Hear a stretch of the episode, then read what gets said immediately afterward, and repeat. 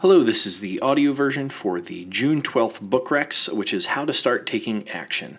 Uh, if you're new, Book Rex is something I do mostly every week where I kind of just give a bunch of book recommendations on a theme, kind of around some of the stuff we've discussed in the previous weeks.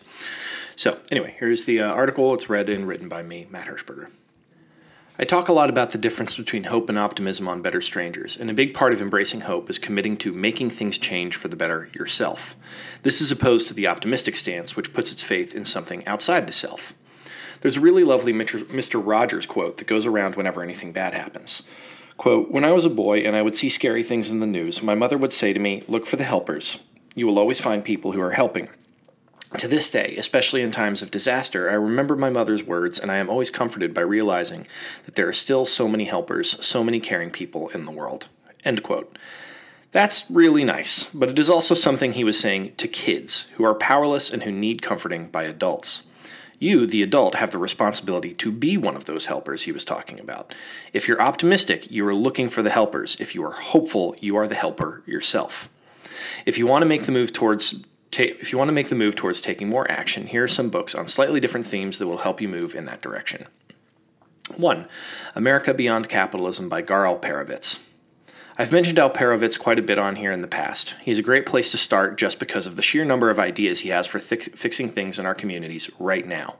America Beyond Capitalism and his shorter book, What Then Must We Do, are manuals for starting to build a sustainable, equitable economy underneath the ruins of global capitalism.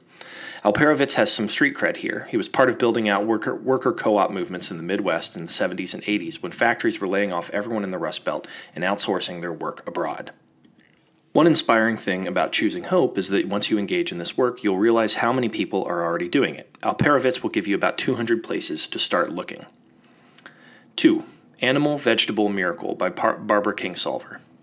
One of the best ways to immediately improve your ecological footprint, not to mention better connect to your local environment, is to examine where your food comes from.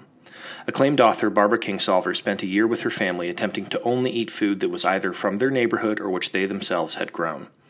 The idea was that they no longer wanted to take part in the industrial food system, with its environmental abuses and its cruelty towards animals. The resulting book is an interesting examination of the struggles of being self sufficient, while also being a treasure trove of ideas for how you can start to shift your food habits towards something more sustainable. Lisa Jervis's Cook Food is a slimmer guide to making wiser food choices. It is also absolutely worth checking out. Number three, Beautiful Trouble. If you're interested in activism, specifically of the protesty direct action sort, I highly recommend Beautiful Trouble. It calls itself a toolbox for revolution and basically gives tips, tactics, theories, and stories about how to force change in a world that doesn't want to. While originally a book, it has since been adapted to a website that basically contains everything in the book and more. 4. How to Survive a Plague by David France. If you want a story of how activists turned a truly hopeless situation into real and lasting change, you'll want to read David France's account of the HIV AIDS epidemic, How to Survive a Plague. While part of it is France's personal experience, the main topic of the story is the work of ACT UP, the radical direct action network of activists that forced an uncaring government to actually do something to help save the stigmatized and polarized LGBTQ plus community. Without their work, we likely would have never reached a point where someone could say they are, quote, living with HIV.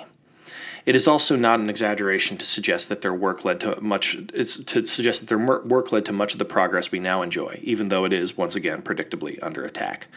This is required reading for anyone who wants to engage in activism that works both against and with the government to achieve its ends.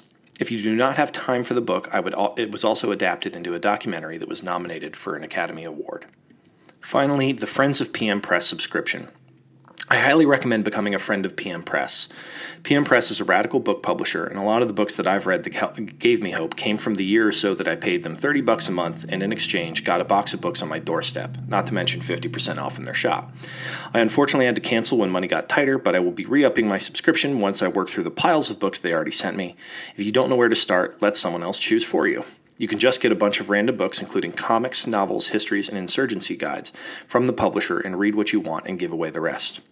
Also, for the record, I am taking precisely zero pay to write this. Support your radical presses if you want to keep getting new ideas instead of recycled, failed old ones.